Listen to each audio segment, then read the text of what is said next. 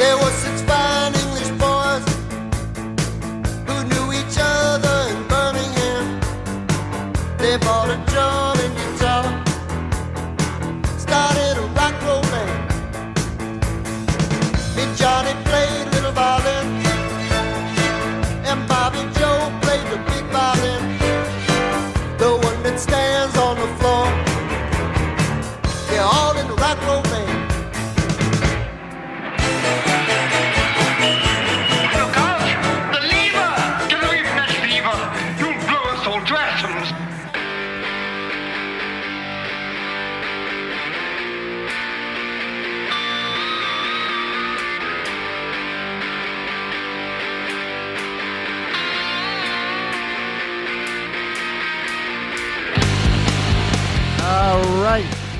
do this. Welcome, everyone. This is another episode of That Record Got Me High. I'm your host, Rob Elba.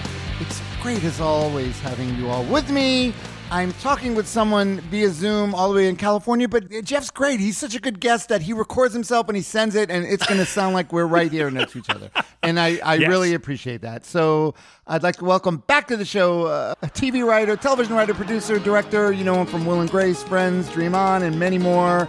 If, if you're if you have an unnatural obsession with cameras, you should definitely check out his podcast with Gabe Sachs. I Dream of Cameras. I'd like to welcome back to the show, Mr. Jeff Greenstein. Welcome back to the show, Jeff. Thank you. Thanks, Rob. Oh my God, I'm so excited to be back. It's been a year in the making. I It could has. not be thr- more thrilled. And Jeff, I'm just going to say uh, right off the bat, I am so excited and happy that you picked of what you picked to talk about for for many reasons, but the main reason is lately, especially, I've been people have been hitting me with things that I've never heard before, and I got to Yes. you know, and I got to dig in, and it's like homework, and you know, and I got to uh, listen. It's like listening homework. But the record Jeff brought, I these songs, I, I they're they're part of my DNA. They're ingrained in me. I I did for you know uh, just for fun. I re-listened, but I didn't have to listen to anything. You know, I. Yes. they were all there, and and I also did research just because it's fun, and I definitely learned like things that I never knew, uh, which is always great. Uh, it's it's just great. I'm just so excited. So tell everyone what we're going to talk about. the record that we are going to discuss today, Rob, the record that got me high, is ELO's Greatest Hits by the Electric Light Orchestra. Awesome. All right, now right off the bat, I'm going to tell those people because I know there's going to be some people that go, "Oh, well, greatest hits compilation. Can you do that? Is that allowed?" First of all, if it's a record that got you high, it's allowed. What is it? This isn't some kind of game show where there's prizes and there's rules or something. You can do whatever the fuck you want. What- I can do. We Yes. can do greatest hits. What does it matter? So yes, it is definitely allowed. And uh, and Jeff, I will tell you, it was not. It's not easy for Jeff No. to pick a, rec- a record. It was not easy. I went around and around, and I'm not going to talk about the other choices because you told me we may do them at a later date. No, we absolutely will, and eventually you will. Uh, God willing, we'll we'll both live long enough. We'll get through them all. You know. But yes, exactly. but I really, you know, and of course, I, ELO was my first favorite band. Okay, when I Oh, stopped okay, listening okay. to Tom Lehrer records, okay, Right, when I got right. past just listening to comedy albums and the soundtrack to 2001: A Space Odyssey, the first band I got excited about was ELO. So when I hit on the idea of doing them for your show, I was like, "What album?" And I thought, New World Record, out of the blue. What is it? Discovery. Right. Wow, what is it going to be? Right. I went around and around, and I ultimately decided, and we're going to talk about this, I hope. They are a singles band. oh yeah, At their best, they are a singles band. And some of the albums are great, and we can talk about that. But, like, I ultimately decided that the best snapshot of the greatness of ELO is just a rundown of their hit singles. And this compilation, which came out in 79, is a pretty good, but not perfect encapsulation of what ELO, the singles band, could do. Right, right. Yeah, yeah, because there are some things missing, and it's weird because there's some things missing that could have been on it, really, right? But, Oh, yeah. Yeah. But all right. Well, so, I hope we will get to that. Yes. Well, of course, we're going to get to anything we want to get to. We'll get to. Uh, Once Ah. again, Jeff, there aren't any rules, so we're, we're fine. We're fine. But what, all right, Great. so right off the bat, I'm going to tell you one thing you don't know that Uh, yeah, I I eventually became a huge ELO fan, but this particular album right here, I first acquired this in, in my first foray because I had more than one into the uh, Columbia Music Club. 12 albums really? uh, for a penny grift. yeah. Wow, great, great. and this was one of the ones I got. And and because I remembered uh, even at that time I had heard some of their songs and, and I oh I really like them and I and you know at that time oh greatest hits it's great you get uh, more bang uh, for the buck that way and uh, and I got it and yeah, and, and and I just love this record because yeah, th- that's the way. I mean, yeah, and I have heard. Eventually, I backtrack and I've listened to their other albums, and yeah, there's there's great stuff, and and obviously, um, some albums are really represented by this because there were so many uh, singles on them. But this Right. is this is if you're going to do a, a uh, you know if you're going to talk about ELO, why not just do the singles thing because they were such a great singles band. And uh, yeah, so was this your first uh, ELO record? No, I think actually, if I'm thinking about the first ELO record that I bought, because of course I was aware of them from listening to them on the radio, right? Right, right. I think I think when I first became super aware of ELO was when all of those incredible singles from Out of the Blue were on the radio. You know, Sweet Talking Woman, Turn to Stone, Mr. Blue Sky. There were four or five Right. singles, depending on what part of the world you were in, Yep. that were hits from that album. But the first ELO album I bought was the one right after that called Discovery. And that's the one famously that has Don't Bring Me Down on it. You got me running, going out of my mind. You got me thinking that I'm wasting my time. Don't bring me down. In addition to Shine a Little Love, which was their kind of disco hit, and Last Train to London and Diary of Horace Wimp. And this record came out actually right before ELO's greatest hits did. Right. Um, so it was the. By the way, there's a great bit of trivia that I learned in the course of researching for this podcast. The the model on the back cover of the Discovery album, the gentleman who's wearing a turban, like vaguely Middle Eastern looking, Right, right. is Brad Garrett from Everybody Loves Raymond. No, get out of here. Isn't that amazing? That is amazing. Phenomenal. And there's phenomenal more. bit and of trivia. I don't know. Do you know there's more TV trivia coming up? Uh, that Oh, I don't know if you know or not. Oh, Yes. I'm very excited. No, Yes. I may not know. But anyway, so my entry point was the Discovery album, which I bought and I owned and I listened to obsessively. And I was at a summer program in Georgia where I grew up, and my roommate. I was there in science. My roommate was there in music, and he was a violin player.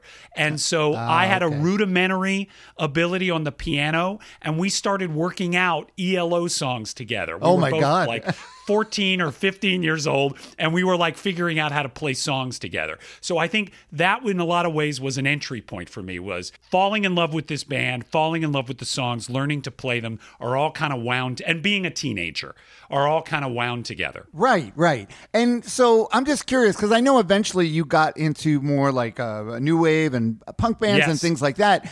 Did your like interest in them sort of wane for a while? Because did you think, oh well, I can't like I, I like this kind of music now. I I, I can't like this. Yeah did that happen I, to you for I a mean while? i would say between the ages of like you know as i said in my post listening to comedy albums phase Right. i got into i remember i went to a summer camp when i was 13 years old and there was a summer camp radio station and i remember the records that i used to play at this radio station were boston Kansas, Right, Uh, the right. Eagles, the soundtrack to the movie FM. Time keeps on slipping, slipping, slipping into the future. Time keeps on slipping, slipping, slipping into the future. Did have a copy of the Velvet Underground album in their stacks, but I didn't know what the hell it was because it didn't have the name of the band on the cover. Right, right. Of course, yeah. It just said no Andy way. Warhol and a banana, so I didn't know. It was probably But- uh, too soon for that anyway. exactly. Too probably a little too soon for me at 13. But so from 13 to 15, it was all this kind of classic rock, pop hits, FM radio, very 1970s. And then I encountered the Ramones Rocket to Russia.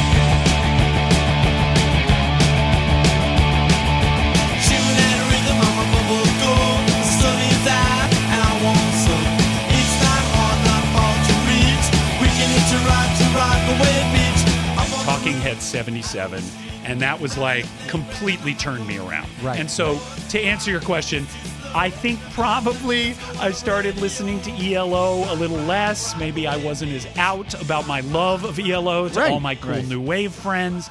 But, and also, the band kind of went into decline. Like, they never made a record as good as Out of the Blue Right. after Out of the Blue. Like, Discovery is good, but remember, right after Discovery, they made Xanadu. A place where nobody dared to go.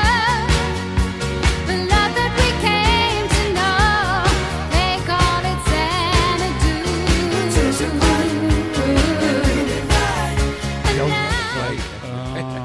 So, so the decline of the band's artistic uh, fortunes kind of coincided with the rise of my interest in new wave and punk music. Right. So they eventually, but but they never left me, Rob. No, they no, never I know. left me. Me neither. me, me neither for sure. But I did, you know, obviously, yeah. And, I, and there was a period which I'm gonna we'll talk about too when I really started getting into them again, spurred by something else. Uh, but Yeah. all right. So first thing we gotta get out of the way. We you keep calling them a band, and yeah, technically they're a band, but they're uh, a Jeff Lynne. It's basically Jeff yes. Lynne, right? Yeah, it is. Yeah. yeah, I mean, the prehistory of the band is that Jeff Lynne joined The Move. Right. And, you know, wrote Do Ya while he was still with The Move. In this life, I've seen everything I can see with. I've seen lovers flying through the air hand in hand. I've seen babies dancing in the midnight sun. And I've seen dreams that came from the heavenly skies above. I've seen old men crying. which later became an ELO song. And he and Roy Wood had this idea they would do this spin off project inside of the move called the Electric Light Orchestra. It was sort of a pun on the BBC Light Orchestra.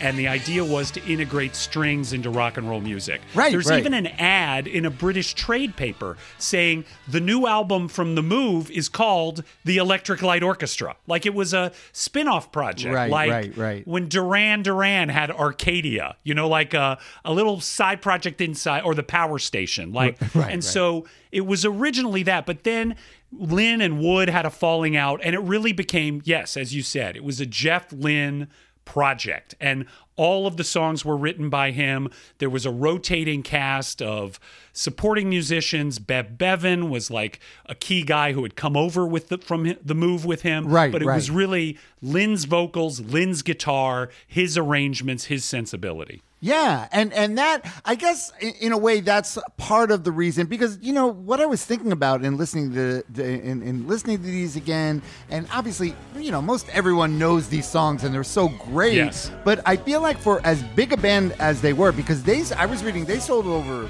50 million uh, records Wow. worldwide, so they were a huge band. They're still sometimes thought of as a novelty, as al- almost Yes. like a novelty band, and, which is not fair, of course. But I, you know, so I, and I, I don't really know why. Even when in when they had the uh, traveling Wilburys, it was like Jeff Lynne, but I feel like he was sort of like the interloper to them. You know, you had. Uh, I think a lot Tom of people Petty. thought that. right? Yeah, Yeah. And, and like, yeah, okay, well, he's gonna, he's the music guy, he's the music director guy, whatever. But he didn't. He, he didn't stand among those other giants, but then when you when you you know when you go through their singles catalog and listen to these songs, it's like incredible. why not? Yeah, why why yeah, wouldn't he? Uh, incredible, incredible musician, incredible songcraft, tremendous producer. I mean, I think that that's a lot of what he brought to the Wilburys. In addition to songwriting, is he produced that album. He produced the "Free as a Bird," the Beatles reunion single. He produced George Harrison's "Cloud Nine. Like he became a very, very successful producer for hire because of his skills in the studio. You know, but yeah, I remember when Wilburys came along, everyone was like, "Who's this fourth guy? Who is he again?" Right, right. and uh, neglecting the fact that this guy had a pretty impressive track record as well. But yeah, ELO was kind of seen as a weird sort of novelty act. They weren't. I mean, I think a lot of people who are even fans of the band could not pick Jeff Lynne out of a lineup. He Right, wasn't right, like yeah. you know. It, it's funny, Rob. I was thinking about. There's a famous essay by Chuck Klosterman about Billy Joel, where he talks about the oddness of Billy Joel as an entertainer because you can experience a Billy Joel song and put yourself in the role of the singer in the song while not thinking at all about Billy Joel. Oh, okay. Whereas when you when you hear a Bruce Springsteen song, or you hear a Carole King song, or you hear a Billie Eilish song, or you hear a Tupac song, like the personality of the performer is so part and parcel of what you experience in the music. And that is not true of ELO. Right, Lynne no, is not- a cipher. And and- right, and probably by uh, design, I would say too, because that's Yes. just the kind of guy he is. He's the kind of guy that Yeah. would rather just hang in the studio and not, you know, you could sort of get that vibe from him. When you, I, I went down a rabbit hole earlier uh, today, uh, watching videos, some live stuff, and like late later on, he did it. He called it like Jeff Lynne's ELO, and he did some huge shows in England, and it's Yeah. just, it's just unbelievable. It's so good. But Yeah. uh, he, you could tell he's just a song of craftsman, and uh, but you know, and that's what he loved. And he wasn't so interested. It didn't doesn't come across that he was so interested in being. No, I mean, you think about how quotable a lot of the musicians of the era are. You know, Pete Townshend interviews, Bob Dylan interviews, Right, Bruce right. Springsteen interviews. Can you name a single quote from Jeff Lynne? Like, you just don't think of him as a personality. And it's odd. He treats his vocals as just another instrument. And the words, in a lot of ways, I mean, we'll talk about some exceptions as we go through this because I think there are soulful songs in the ELO catalog, but you don't really think about the man singing them.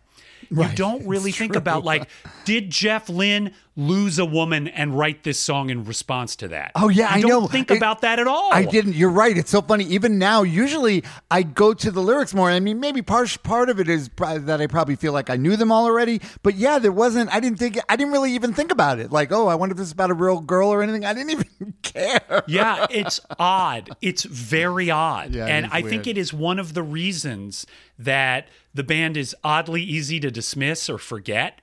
You Right, know, when right, like right. I remember when Queen went through a huge kind of renaissance. Like Queen is either the greatest or second greatest British band of all time.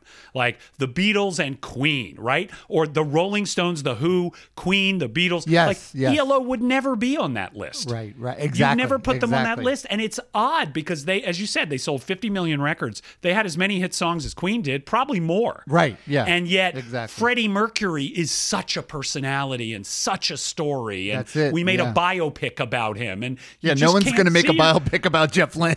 exactly exactly and uh, it's just it makes them kind of a strange band to assess artistically Yep. Uh, yeah, that's good. That's that's uh, perfectly stated. And uh, yeah, so let's get into these songs already. These great songs. Uh, it opens up uh, the first track. Every, everyone knows it. Everyone knows all these songs. Let's listen to a little bit of "Evil Woman." The broken dreams have got to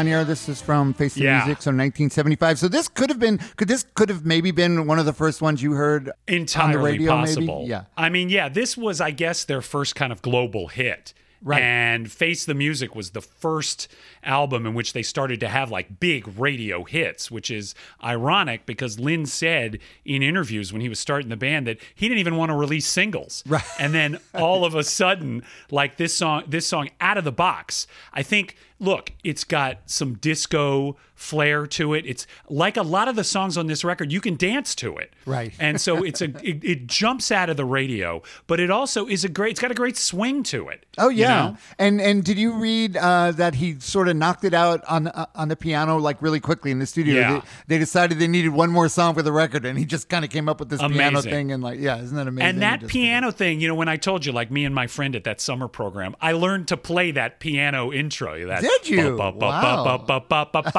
Nice. You like, like that was like when I was teaching myself piano, I had the songbook of ELO's greatest hits, and I sort of taught myself to play some of this.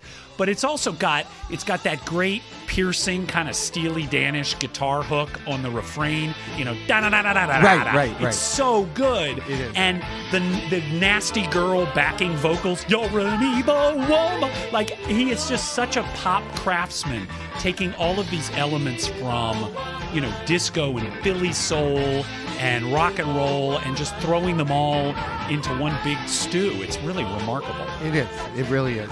And all right, so this next one, what I was talking about when I said I had a resurgence, probably like a lot of people, I rediscovered my love of this song and the band, really, Living Thing, for um, uh, Boogie Nights, the movie. Uh, Of course. Nights. Uh, and, Oh, and- and yes. I remember seeing it, and, and then the song's playing the credits. I'm going, oh yeah, that's a fucking great song, and I, I want to go home and Yep. listen to that again. So let's listen You to bet. a little bit of Oh. Living Thing.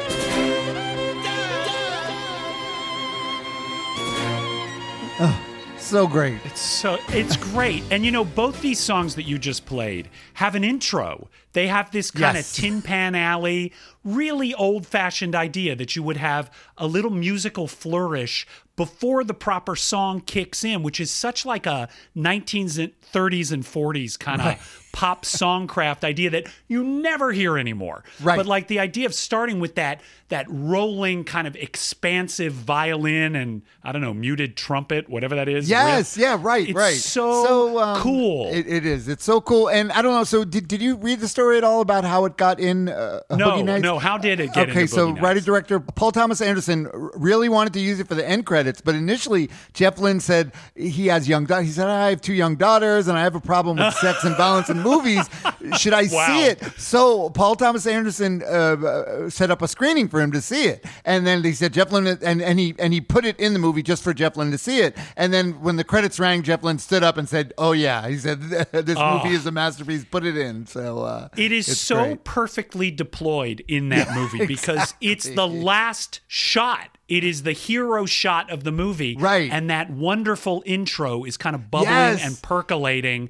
And then they cut to credits just when the song starts. It is so damn good. and it- you- and it's a reminder. I'm not surprised, Rob, that it led to a renaissance of interest in this band because Yeah. it reminds you, God, he's so good. Like there are so many hooks in this thing. Right, like, right, exactly. The the like the like stomping sound, you know, bump bump bump. It's a live it, and Yes. all those backing vocals. Don't you do it? Don't you? Do, it's so such a sexy, confident song. It is, and and the one thing also something else I realized that going back to it, you don't care. Like at first, it was it was like a novelty. Oh, they got cellos and strings, but it's not. When you listen to them now, it, it's not a big deal. It's just it, it- they're just in service of the song, and you don't really care. It, it, it's not like a novelty novelty anymore. It's like part Right, of the exactly. songs, what the songs need. You know? No, I was going to say because strings became part of like kind of the disco vernacular. Right. Like, Oh, yeah, you know that right. song, the the sound, of, you know, TSOP, the sound of Philadelphia. Like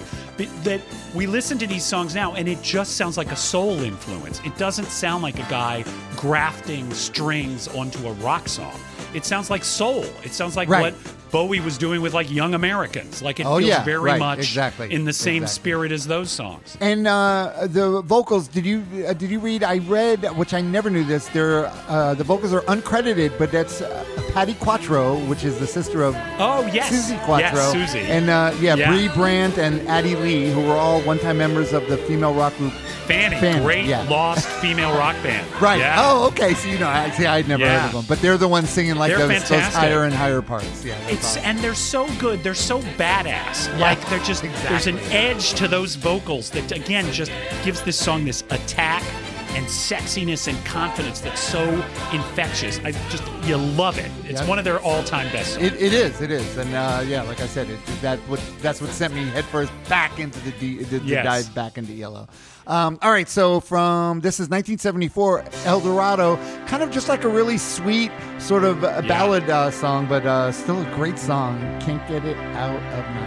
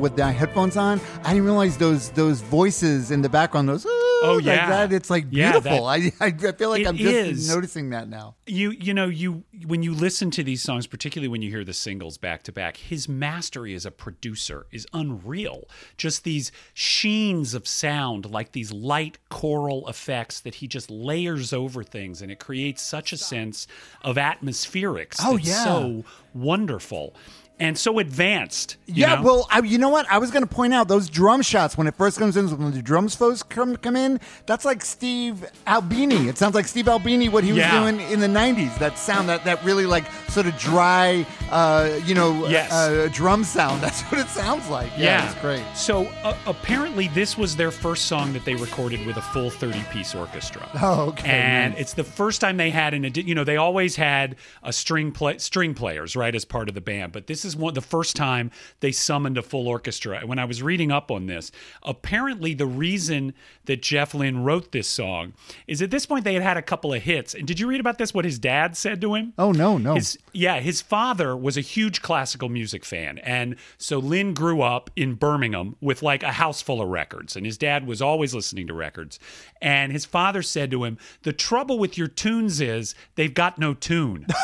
and so he was at the family house in Birmingham and he's like, I'm going to prove to my dad that I can write a proper song with like real songcraft. Oh, nice. And so he wrote this song in response and recorded it with a full orchestra as sort of proof, like, look what I can do. Wow, that's and amazing. It is, isn't that great? And it is, so different from the two we just played. Like, this is a song, it always reminds me of uh, Can't Help Falling in Love, you know, the Elvis ballad. Oh, right, you right, know? right, right. It's, it's a slow, lyrical, you know, earnest kind of, you know. And if the lyrics to this song weren't so weird, you could picture like Tony Bennett singing this Oh, song. right, It does right. Yeah, yeah. totally have that like Vegas, like big time ballad. Everyone's swaying back and forth, but it's also incredibly weird. It is, Like it is. the lyrics are so odd. Like Robin Hood and Lancelot put in an appearance at one point, Right. and That's right. there's also I don't know if you looked at this in on the lyric sheet. The third line of the song, it says "walking on a wave's chicane." What? Oh, come right. on! It's it's it's it, but it's not. Come on! It's walking on a wave chicane. Right, I, right, I right, don't, right. Chicane is not a word, or if it is, it means trick or something. But anyway, just he's an odd guy, Yeah, and so is. some of this weirdness finds its way into the lyrics sometimes, and it's it's just I don't know. It makes the it's part of the fun and the edge of the band. Oh yeah, yeah, right. But yeah, like you said, t- uh, uh, different, uh, totally different, completely different, but still great. Yeah. And then this next one, Showdown, uh, also uh, the real early one. I guess Yes. um, John Lennon said he was a fan of this song. That's and, right, uh, yes. and, and thought it should have gone to number one, and it, and it didn't. But uh, and, there's something else funny about it too. But let's listen to a little of Showdown. Cool.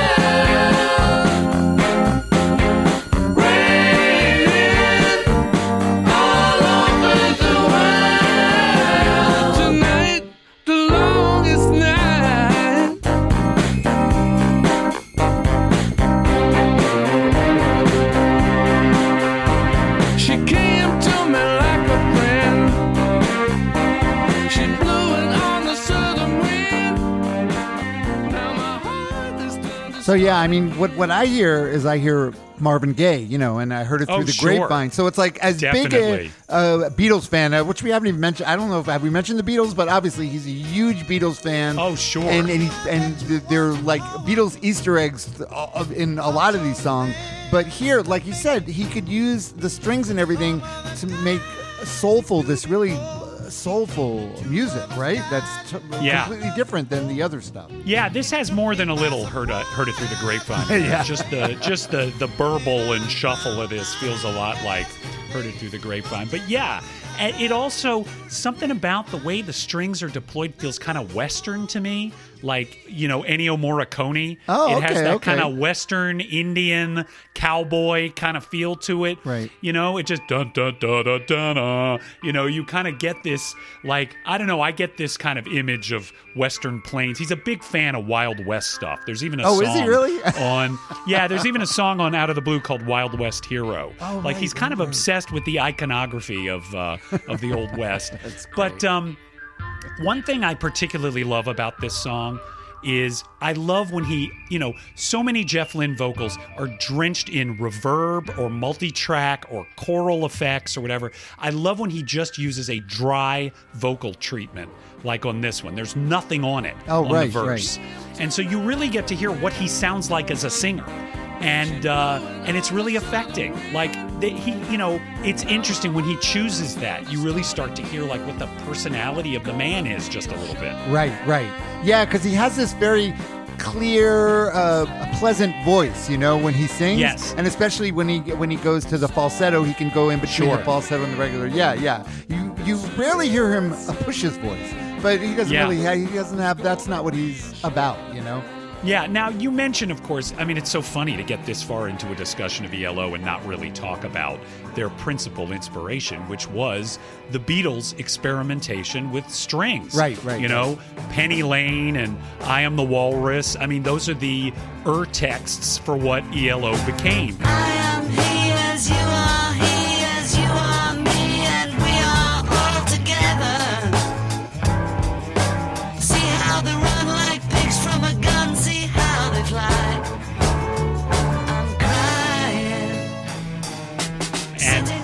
of the early ELO tracks really sound like like 10538 Overture. They're trying to do their version Right, of I Am right, the Walrus. You know, and so it is interesting that they lurched out of kind of the kind of pop, kinksy, close harmony, songcraft. Very few ELO songs sound like that. His influences are Motown and soul and R&B. Yes. That's what I hear most of on these tracks. Right, right. He also says it's funny in light of the next song you're going to play. My heart is turned to stone again. Oh, like there okay. are certain there are clearly imagery that that recurs in the ELO canon. What were you going to say? Well, no, I was just going to say, and speaking of, but he does, he just has this weird, quirky side, which is definitely turned to Stone. Who would think a song like this would be like a r- radio hit? There's so many odd things about it, you know? And uh, first of all, it has the uh, fade in, the, the rare fade Yes. in and fade out. Right, exactly. Let's listen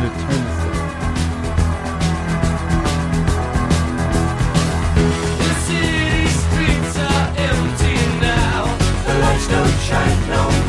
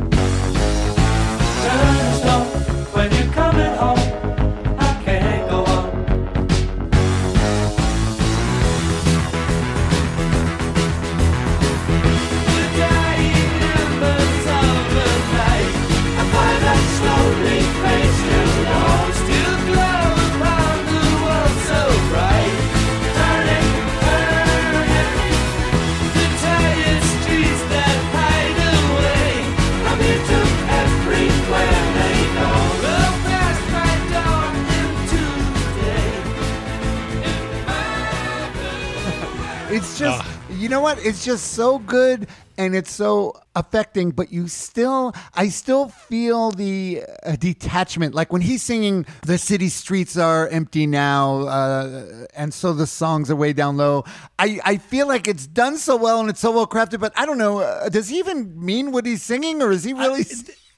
This is Like, one of the weirder songs on this uh, compilation because here, more than anywhere else, you hear the vast disconnect between the sentiment of the lyrics, which is, I miss you. Right. When you're gone, I feel like I'm just, I have turned to stone. I'm nothing. I'm lost. I'm and this incredible proggy shuffle. It Exactly, sounds like exactly. a girl group Which is great. song. It's like so upbeat. Right. And it's like he's written this incredibly upbeat, buoyant. You could hear like the, you know, the crystals singing a song like this. You know, this it. is like a girl group song. It's the disconnect, right? though. You're right. That's it. yeah, though. but the Right. disconnect is so odd, and it makes you think: Does he feel any of the things that he's singing about? It's very knows? strange. It is strange. And it is also easy to forget because we've heard this song. This was, I believe, the first single from. Uh, I think it was the first single from Out of the Blue. of the you know, Blue, sort of their magnum opus. We forget how weird this sounded. Oh right, of the radio. exactly. Yeah, yeah. Especially Like- that middle that middle bridge part with a real quick singing, real quick, and Yeah, yeah, with a, yeah. yeah, and and that the thrumming bass reminds me of Yes. Like there's a lot of this is where you hear some of those prog influences, like Right. Yes or Genesis in this. Like it's this was an extremely odd song to be coming out of the radio, but his pop sensibilities are so finely tuned. Like it's always in service to like the earworm, you know, like getting you That's hooked it. on the that's thing. It. And, and and and that's it, and that's why some. I think I'd mentioned. I actually I had a guest on, and I'd mentioned. Oh, they said what's coming up, and I and I mentioned this because you had just told me about it. and he said, "Oh yeah, they're they're one of my uh, guilty pleasures," and that's it. People think of it as Yeah. a good, but I, I don't know why. Why does it have to be a, a guilty pleasure? You know, it's just done. It's Yeah. like like you said, they're like earworms, and it's like ear candy. But uh, you know, that's great. Isn't that why we want to listen to? We, we don't want to just listen to music to uh, to make us It angry is, or yeah, it is just this side of bubblegum. It's just this side. I mean, as a matter of fact, we're going to play a song two down from this that just is bubblegum pop. That Oh, is right, right, part right, of what he's doing.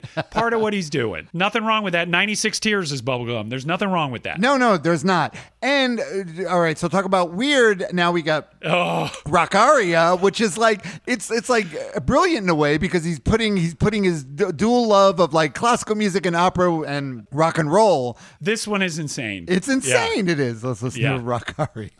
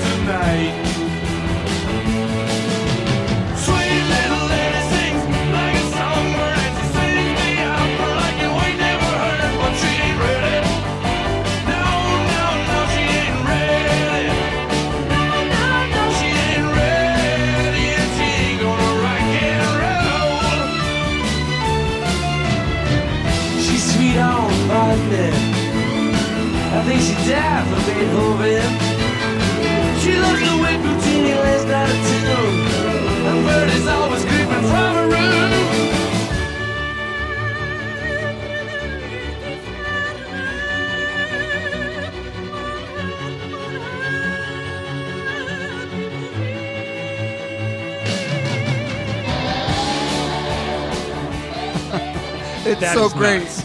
It's nuts. It's it's like a novelty song. I cannot believe this was a single.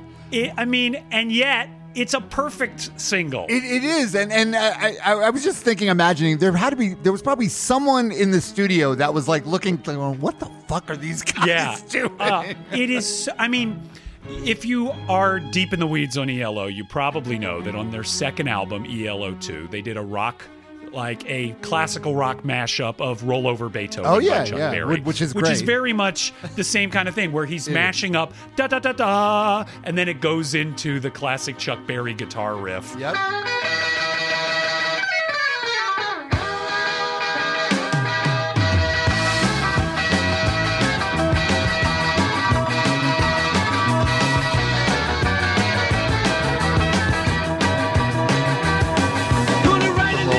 Roll, from rollover Beethoven. So having fun with this intersection between classical and rock has always been something he's interested in. But this is literally about teaching an opera singer to sing rock and roll. And It's yeah, and the lyrics so are hysterical. She's silly. uh, uh, sweet on Wagner. I think she died for Beethoven. It- she loves yeah. the way Puccini lays down a tune, and Verdi's always creeping from her room. That's and I brilliant. think he's wise to how absurd it is. Like, Oh, yeah, I, I I think don't think any yeah. of this is serious. And the funny thing is, we just heard, like, we're halfway through this album. We just heard his meanest, most rock and roll vocal on this Yeah, absolutely exactly. This is the most- ridiculous it- song. It- It's funny. Yeah. The most rocking of these singles is the one that has the um, opera Yeah. singer on it too. Which, by the way, how much do you love the beginning? Uh, I Oh, guess that's yes. uh, that's Welsh uh, soprano Mary Thomas, and she on the first take she mistakenly came in first and said "oops," and, and of course Yes, he, he left it, it, in, and which is so good. I love it. I mean, and this is the worst. I mean, I find that unfortunately, this is one of those songs you hear it and it is such an earworm. It's in your head all Oh, day. absolutely, like absolutely. it's totally infectious and ridiculous. And that is some of the best pop music. It, yeah, exactly, exactly. All right, so uh, this is from Out of the Blue, 1977. We got Sweet Talking Woman. You know, I wonder we could talk about it after. I was, I, I always assumed that the Sweet Talking Woman and the Evil Woman were, were could be the same woman. Oh, you know? Same gal. Yeah, Maybe. could be. Let's listen to Good diagnosis.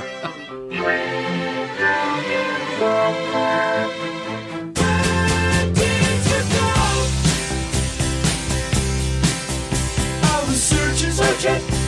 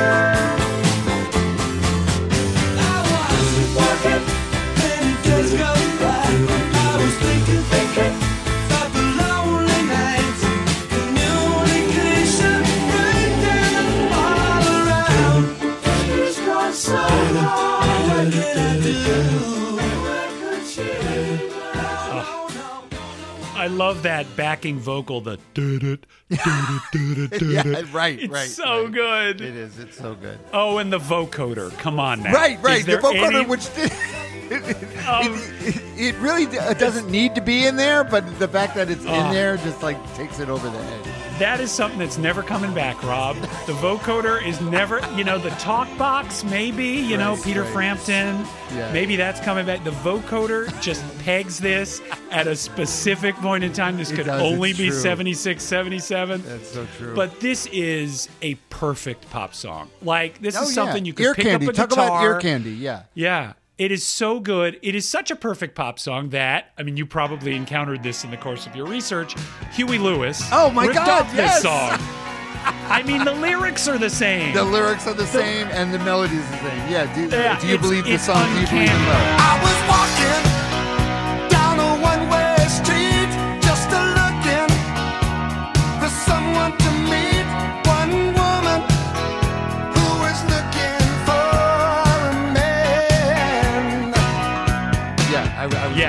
Yeah, it's ridiculous. And actually, don't you could well you could blame and News, but Robert John Mutt Lange is the one that actually wrote Oh, it for yeah, them. there you so go. That's this Yeah, is that's but- who we blame. But this is the thing strip away all the production. This is a song you could play on an acoustic guitar and it would sound fantastic. it Absolutely, is just absolutely, a yeah. banger. It's like What I Like About You by the Romantics. It's one of those kind of songs. It is just a great, it's not, the chords aren't complicated. It is just a banger. That's it. Right. And and I, and I also love how he kind of self references himself when he goes, "I was waiting for the operator on the line." And uh, Oh, and here we- yes. come, uh, had come out the year before. That's right. And, uh, Very yeah, we're talking good. About. Another really. Oh, this song! I, I remember when this song would come on the radio, and it just had uh, again odd, kind of an odd feeling sound. And Yeah. and I don't know if you've noticed this, but the beginning of it, I, I noticed this later on. The uh, all those sounds, those electronic sounds at the beginning, always remind me of the sounds at the beginning of the David Bowie song "Andy Warhol" on. Uh, Oh, yeah. You know what? It, oh, that's a great Hunky Dory. reference. It reminded me of OMD's Dabble, Dazzle Ships record. I'm so excited to talk about this one, Rob. It's my favorite.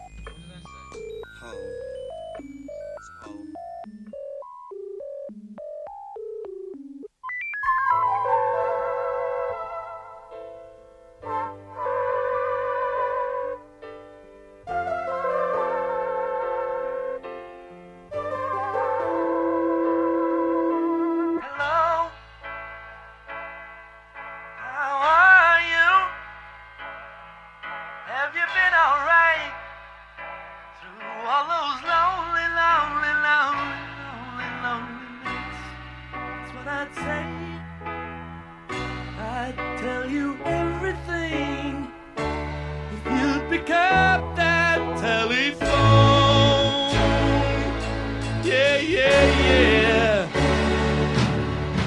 Hey, how you feeling? Are you still the same? Don't you realize the things we did, we did were all for real, not a dream? I just can't believe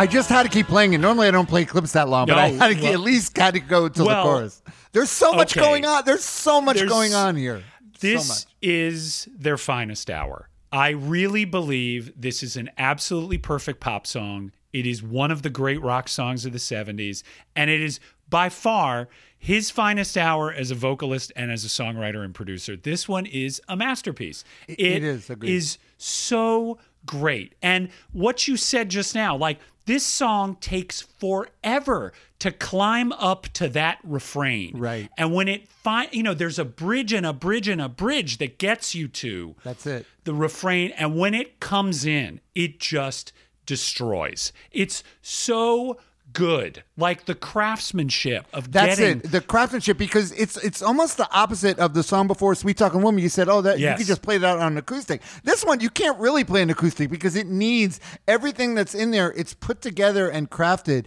as this just beautiful, odd thing piece of music Yes. that that has all so much going on yeah that that's uh that's just that he did in in the studio the build of it is so mm, just majestic like it just takes its time getting to that hook it is it's unreal and like you know there's so many lovely little gestures and filigrees in this like Yes. apparently the at the very beginning you know when his voice is filtered like it's a telephone Well, I love. I was going to Yeah. say that's that's something Yeah. I I love. I always love when the beginning sounds like it could be like a cheap radio, like an AM radio or something. right And like they be- did on um uh, wish you were Wish here you were here. Exactly. Yeah. Yeah. I mean, I love it too, but apparently Jeff Lynne had the brainwave to do it at the mastering stage. Like the Oh, record was done. Oh, wow. And so they had to apply that filter at the master, which is unheard of. No. That's amazing. All the little telephone sounds, the the his falsetto is absolutely perfect on this thing. And the doo-wop, that doo-wop, doo-ba-da-da-da-wop, it's just it is one of the most sublime moments in pop music to me. Blue Days, Black Nights, perfect. Yeah, I guess is. that was a Buddy Holly song. I guess that's the name of a Buddy Holly song. Oh, this is the first time I had ever heard that. It's a, such a perfect image and even like the fact that on the refrain the backing vocal sings the first O on O O Yes, telephone yes, line. you're right, you're so right, it's yes. like an it hits like an aftershock. It is so I can't say enough about this thing. It is the best song on an album of greatest hits, and I just never get tired of it. Yeah, no, beautiful. Same, same, exactly. And and uh, one thing in reading about it that I had never thought of. Uh, was that they used an American ring for the ring sound? It, Oh, yes. this isn't the Right. British one, and I That's guess, right. uh, but they were, and, and this ended up being uh, their biggest uh, single Yeah. in, in the U.S. And I guess he said they got an American uh, phone number to call that uh, where they knew no one would be there. Exactly. Yes. so brilliant. So brilliant. It's the greatest. It's the greatest. It is. It's so good. Uh, all right. So now we have Mama Bell, and I will. I, you probably. I'm sure you. You know this already. But I was uh, today. Not really uh, today years old. You know what people say I was today years old Yes. when I learned. It, I, I I read it a couple days ago. But that Marc Bolan is playing Unreal. a guitar on this. I had no idea. I, I learned this yesterday. I was Oh, yesterday okay, years old. good. But once you know that it's Marc Bolan on co-lead guitar, there's no other way to hear it. Of course it's T-Rex. exactly. Of course it is. Exactly. So good. It's great. Mama Ma Bell.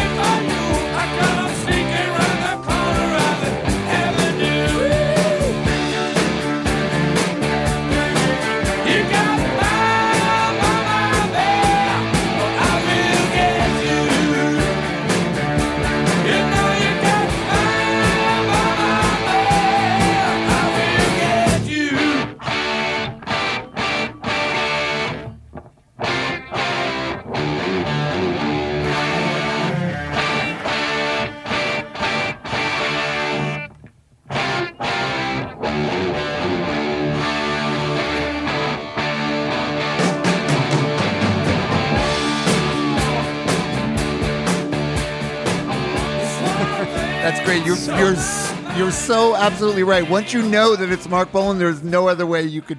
Yeah, it because it's glam it. rock. I mean, it's like is. this glam garage rock. It sounds nothing like ELO at the No, top. Like no. you've never like just that guitar jumps out of the speakers. It's so damn good. That riff, that D D sus forward chord change. Right. This is one of the first songs I ever learned to play on the guitar because all you got to do is stick your pinky under the D and Oh, you're it's great. It's fantastic. It's so good. Which, yeah, that, that that's that's the other thing I love is you know at the end of the day he's also a big rock and roll fan. You know, he, Yeah. he, like loves that. Yeah, and the song is. I, I defy anyone to tell me what this is about. Like, what is this? The lyrics make no sense. Oh, yeah, no, It's I don't know. utterly meaningless. I don't know what a Ma Ma Ma Bell is. I mean, I have heard this song countless times. I can't tell you what he's just talking about. It doesn't matter. It is all that muscular guitar riff and just taking the ride of this song. It's so good. It's like this It is is. like Do Ya, or this is like Don't Bring Me Down. This is just an elemental rock song. Right, and this is one I kind of uh, forgot about because I didn't, you know, and listening to it, and then oh yeah, I forgot about that one because some of them, you know, the ones the the more uh, quirky ones that get under your skin, you remember more. But I forgot this one's a, a banger. It's, it's just Yeah, great. and it's the it again. He's such a good producer. You know, you think about a producer in some terms of someone who lays on track after track after track. This is very simple. Oh, but yeah, yeah. The like the the overdriven sound of that guitar to the point where you can hear the fingers gripping the guitar strings on Yep, it. yep. It's so sexy. Like it's so hot. Like you're in that studio. It doesn't sound in any way techie or computerized. It No, feels really no, right, right, in a really good way. It is. I love That's that. great. All right, so now we get uh, "Strange Magic," which, which again, we totally shift gears. Which I guess you know, we're, we're, this is the greatest hits thing, so it's single, so it it, it, it obviously really can shift gears like that. But uh, but it really uh, another song that maybe I wouldn't think of right away for them, but it's still just a, a really great single. Let's listen to "Strange Magic."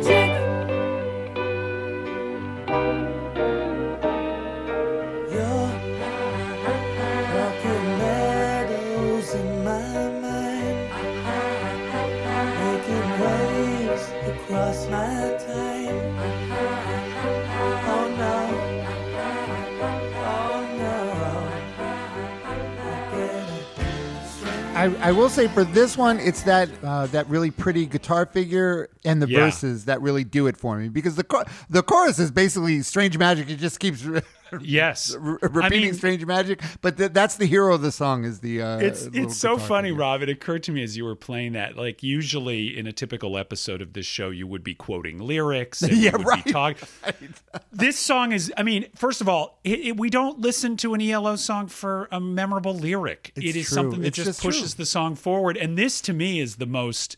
You know, the most notable example. This song is barely there. Right, It is exactly, just exactly. the words. It's just veils of sound and the words "strange magic" over and over again. right? again. But still, It- really pretty and and Incredibly really pretty. earworm. it just has that endless spiraling kind of soulful sound to it and it just unrolls like that you just get caught up in the sway of it and you're That's it. turn, you know you're firing up your cigarette lighter That's it. you know Yeah. that, that's it but yeah but it's he creates these wonderful soundscapes inside a song like this that are Yeah. so evocative He really does. He really does. All right. oh my god are we at the last track on We- this I mean, record you know, that's uh, uh, this is how you do it, Jeff. Uh, that's right All right, obviously a Beatle, very Beatlesque. Oh, but, for sure. You know, I I didn't. I can't admit to discovering this on my own. I read it, but the opening piano and drum intro is completely borrowed by the Kinks' uh, 1968 song. Uh, Do you remember Walter off Oh. of uh, Village Oh. Green Preservation Society? And I will play that, and then you, when you listen to the episode, you go, "Holy shit, yeah." Wow. Okay. That's it. All right. Great.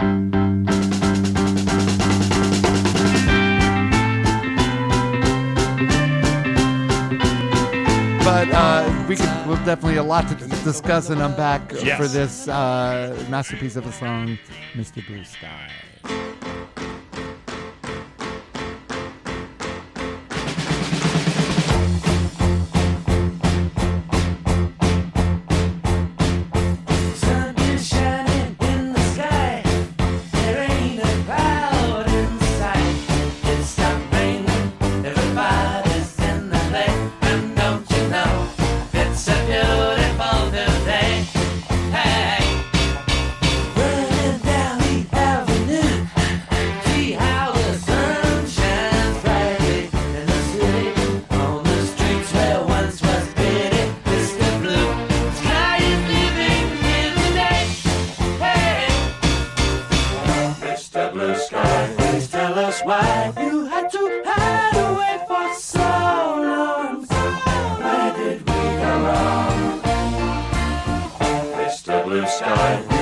Us why you had to hide away for so long. Where did we go wrong?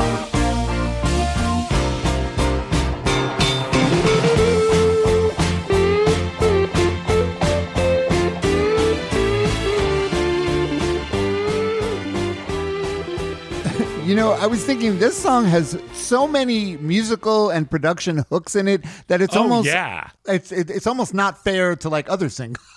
Yeah, it is. I mean, this one is a real kitchen sink production. I mean, he Exactly. is throwing in hooks and earworms left and right. He's got the vocoder. He's got a Swingle Singers outro. There's a choral coda. Like he's Yes, throwing yeah, it all right, in there. right. All Yeah. that stuff.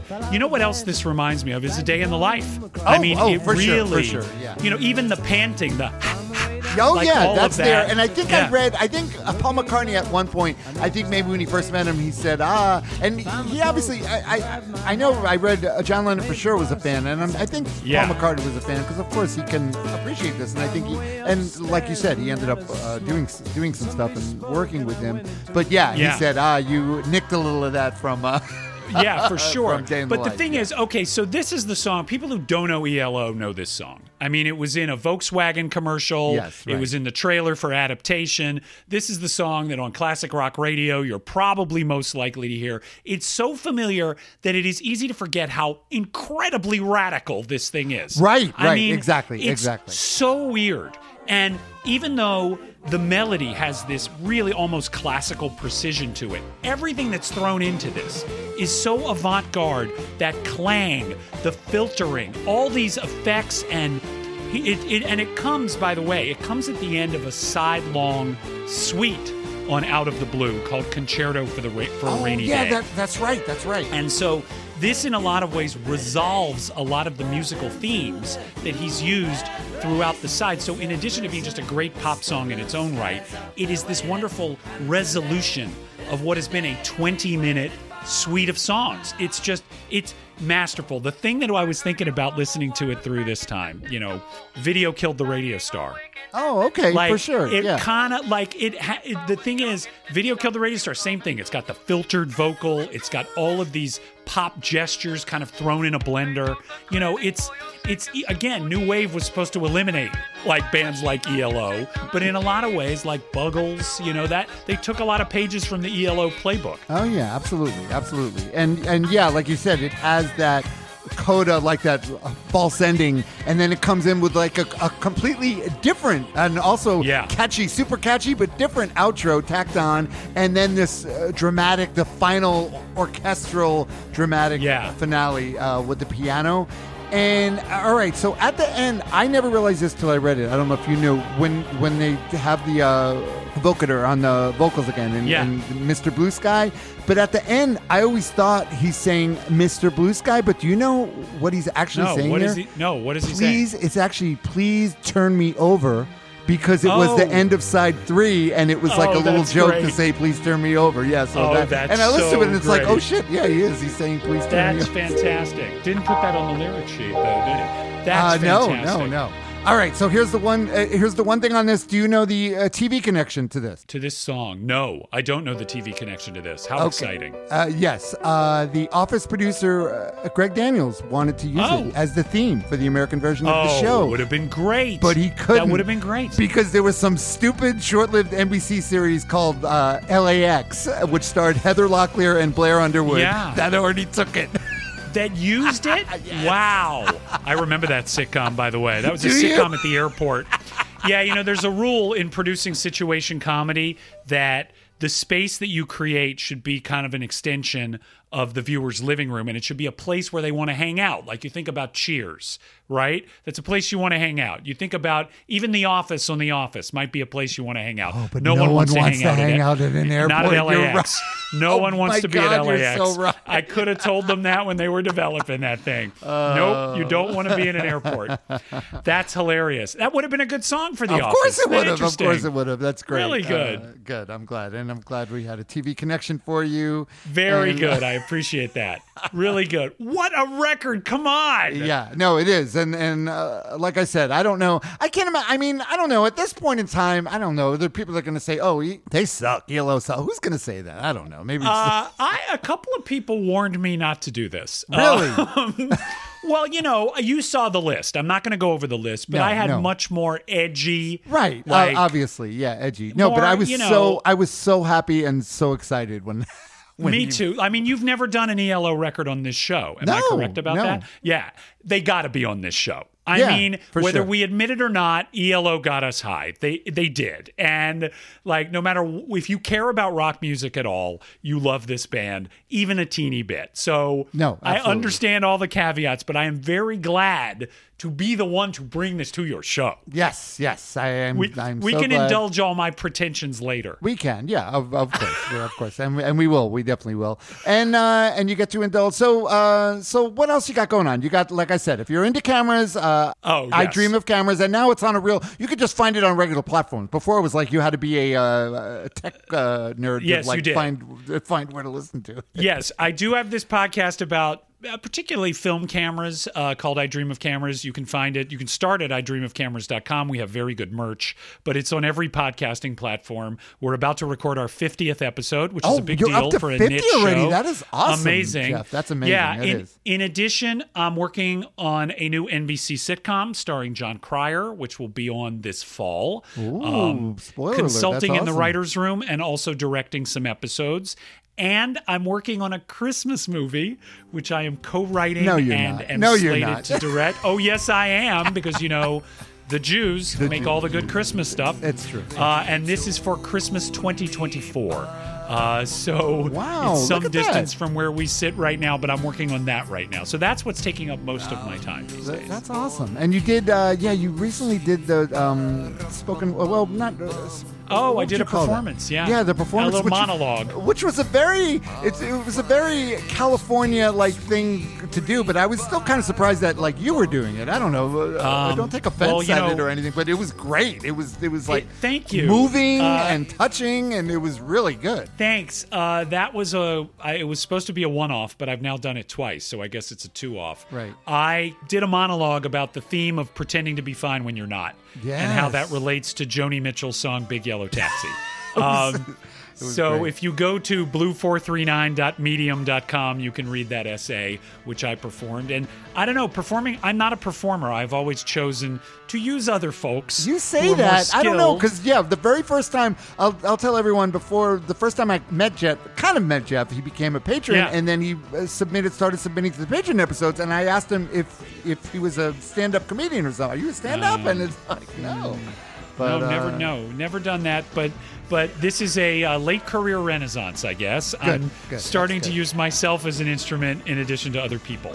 Yeah, Um, well, TV. yeah, so well, we'll I was going to say uh, a TV's dead, but no, I won't say that now because you're working on. but uh, yeah, so trying to trying to uh, broaden the scope of my self-expression, Rob. That's as great. we all That's are. awesome. Yeah, yeah, yeah. We all are definitely. And uh, don't forget if you want to follow and see whatever the hell I'm doing, you go to Instagram and Facebook. It's at that record got me high. Also, that Facebook group got me high on Twitter. It's at uh, Twitter. I, I, I can't believe I, I still have a Twitter. I don't know why I do. It's at. TRGMH podcast. You did, right? Yeah, I think Yeah, I'm. yeah, but- I, I think I'm gonna get off. I, uh, I don't know what I think I'm uh, missing at this point, but. Uh, Mm. But most importantly, if you want to become a patron of the show, go to patreon.com forward slash GRGMH and become a patron. We, uh, Jeff knows we do these uh, super fun patron episodes, and Jeff uh, usually uh, contributes, and he's awesome. He's uh, one of my favorite. Well, I won't. I, I, I shouldn't say that because I really. We have really, but I mean, uh, they're really good though, great. right? I mean, most They people are great. They're great. Uh, yeah, and just great. Not just not just you know, some people can talk more or better at talking than others, but just the. Uh, the, the way people think out of the box for the themes and the songs they come up with is really good. Yeah. I mean, I love this show. I'm very proud to be a patron of this show, and those patron curated episodes are among my favorites. So Awesome. I would also urge listeners to contribute. It's a great, great place. Well, thank you very much. Maybe I'll make I'll pull that and make it a little commercial or something. Yeah.